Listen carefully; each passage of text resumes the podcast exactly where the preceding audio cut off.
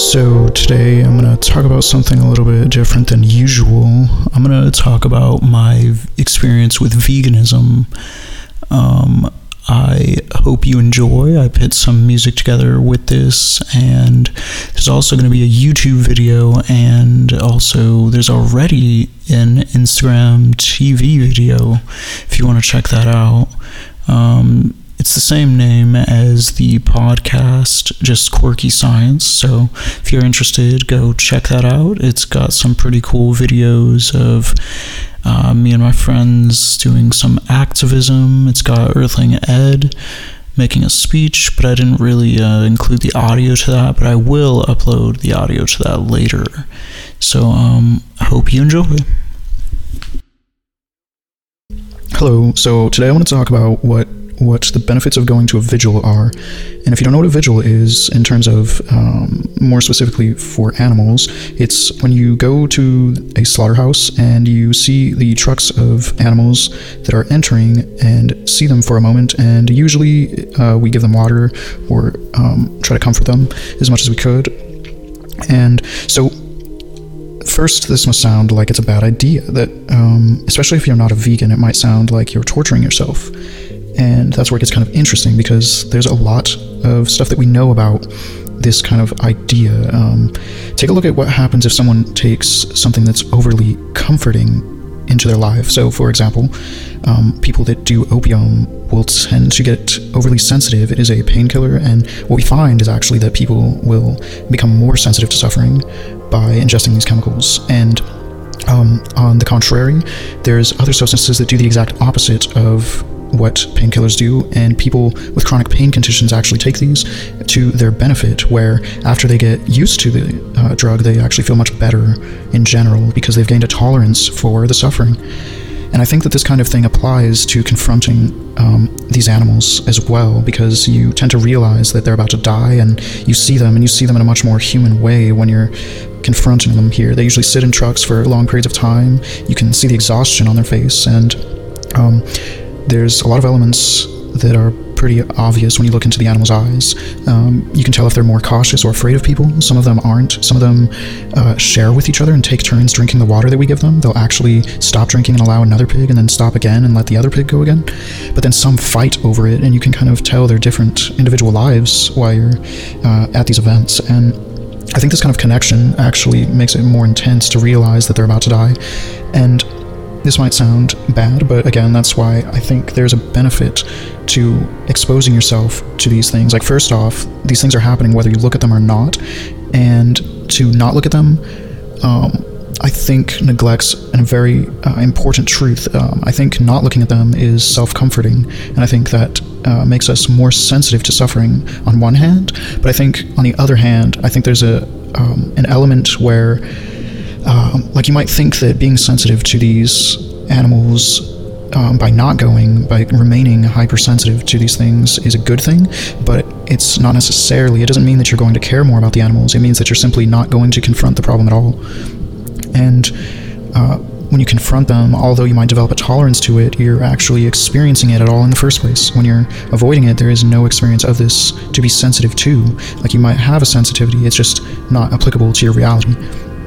And another th- interesting element is that you're surrounded by a bunch of people undergoing the same experience, and I think that's what's critical to the benefit of going to these events. Even for someone who's not a vegan, I think people should go to these in the same way that someone might practice um, some form of intense exercise or intense physical um, endurance uh, experience. I think it can kind of train you, but also force you to confront a reality that we often neglect. And I think that kind of neglect makes us even fearful in our own lives towards the general concept of death. And I think it makes us more selfish in some sense too. but when we are at these events surrounded by other people, it's an interesting kind of bonding experience because everyone is in this kind of vulnerable state. Um, when we're at these events, it's not like everyone's crying. Some people are crying, but it, the people are joking, people are laughing. There's a lot of empathic vibes at these events, and I think that it's much uh, it's a very unique type of bonding because because of the vulnerability, but also because of um, most of the events that we bond. Like if we go drink alcohol, that's a substance that numbs us, and we we don't even. Um, it's like we become more shallow and relate to each other on more shallow perspectives, and uh, it's also a euphoric experience, which doesn't really have any element of vulnerability. And in fact, it kind of, with the numbness, it kind of reduces vulnerability. But I mean, people will open up probably, but I think um, I'm not going to go into that. So, but another thing I wanted to talk about is that when we go to these events, you know, when I first went vegan, I didn't do it for the animals actually. I did it for the environmental reasons because I thought that um, if we're harming the environment, it's essentially that, like, especially for for pleasurable foods, we're essentially giving ourselves pleasure and taking away um, what our children will have. We're reducing the lives of our children for our own sake, and I don't think we should look at ourselves as more special than future generations of humans. And I think it's also that it impacts much more people. Like my choice to eat is impacting people in the long term, a lot of people, pretty much everybody. And so I don't know, that's what convinced me to turn. And I didn't actually have much empathy for animals at the time. I mean, I would if I saw the animals, but it wasn't, it wasn't, um, I wasn't really making the connection of what we do in the food industry or anything like that. And through this experience, there was a lot of weird developments. I found people would assume that I cared about the animals, and that would really freak me out because it didn't make sense. I could see that people were biased when they looked at me simply because I was vegan. And this kind of made me feel really distanced from other people, and it made me realize a lot about um, stigma in general. And I've been stigmatized in my life a lot, but uh, this was particularly weird because it was almost everyone that would stigmatize this, and I didn't expect it. I would openly talk about it, and people would react so strange, and it confused me. And it kind of sent me off on a weird path for a while. I got kind of defensive, and I noticed that people would stereotype my defensiveness as well, and even that was kind of shocking. I didn't realize that a lot of the vegan stereotypes were actually caused by um, a kind of natural progression of being outcast from uh, the meat-eating world, and I think I think that there's a kind of emotional contagion that spreads within the communities of these people being um, going undergoing this process and then also associating even with people that don't undergo these um, stigmas in their lives i think the moods and attitudes spread among the vegan culture and create these kind of stereotypes and I think it's all, in essence, justified, but I think a lot of things are justified in life. I think both sides of this argument are, in sense, some sense, justified, in that it's all about educating each other and trying to show each other different perspectives and things that we didn't ourselves consider. And so, something weird that happened after I went vegan is that I became more and more sensitive to the animals and I didn't at first understand this, but then I realized that I think it was because I wasn't eating them, which normally forces me to undergo these kind of coping strategies where I numb myself to these animals. So, for example, if I'm eating a burger, I notice that, well, I'm essentially eating something that I could have empathized with or thought was cute or whatever like this. But I don't. I don't do that while I'm eating. And I think that we reduce our awareness of that because that would just ruin the food, obviously. It would make it hard to eat. And I think in, when I wasn't a vegan, I thought that this was a necessary thing, that we have to eat meat, and so coping isn't really a problem. And I also realized that there's a few different kinds of coping mechanisms. So, for example, um, we can dissociate from our rationality, where we can tell ourselves that these animals didn't have feelings or that they deserved it, or any kind of various rationalizations that we don't have actually evidence for. We'll we'll kind of loosen up our need for evidence in order to make ourselves feel better and conclude things that we're not actually able to conclude rationally. We'll become less rational in order to make ourselves feel better.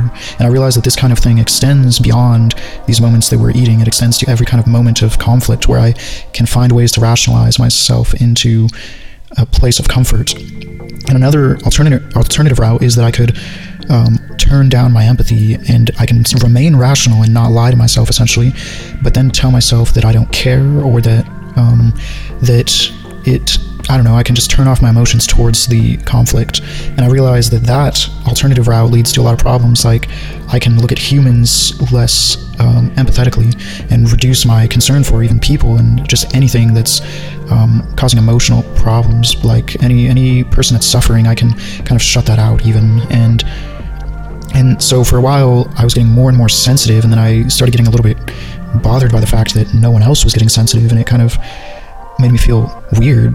But but eventually I started going to the vigils and then I actually stopped experiencing that. And that might be bad, I'm not sure. I think it makes me live more comfortably and functionally, and it actually helps me to talk to people who are non vegan without becoming over emotional. And I think that. Um, I think that just having that experience, that phase in life that made me realize all these things was enough. I don't think I necessarily have to remain in that sensitive space because it can cause me to become overreactive and other things like that, which might be a problem. But um, it made me realize how much this lack of sensitivity can kind of decrease our cognition even. It's like i started developing a more um, kind of holistic worldview where everything is more interconnected. I realized there isn't this disconnect from logic and emotion that most people will look at that everything is kind of interconnected. Like it's not necessarily that logic and emotion overlap but like our to make a rational decision is still an emotional decision because to make a decision at all is not based on like necessarily some logical outcome or something. It's more that I care about something in a certain way, which is an emotion, and I can find the most logical path to resolve that emotional um, problem or desire again, I want to reiterate I think that this sensitivity route in life can really make you much more aware about the nuances and different things going on in life and how much that we choose to neglect things. We neglect third world problems, we neglect everything that isn't in our immediate scope of existence, and usually favor a kind of instant gratification lifestyle where we kind of uh, reward ourselves to numb out the problems that we see in the world. And I think that actually is what generates most of the problems that we deal with, like wars and all these different things. I think, I think the core problems of disagreement that we have would still exist, but our ability to deal with these problems with violence so easily would not exist. I think that changing our perspective in these ways can really benefit society in a more generalized way, not just not just veganism for the animals, but it's something that extends to everything, all life. All life.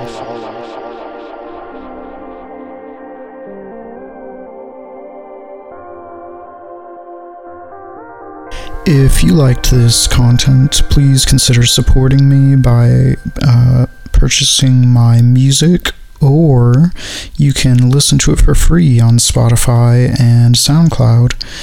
And another way that you can support me is by becoming a patron. Uh, the links for the music page and also the Patreon will be in the description below. Thank you again for listening and have a good day.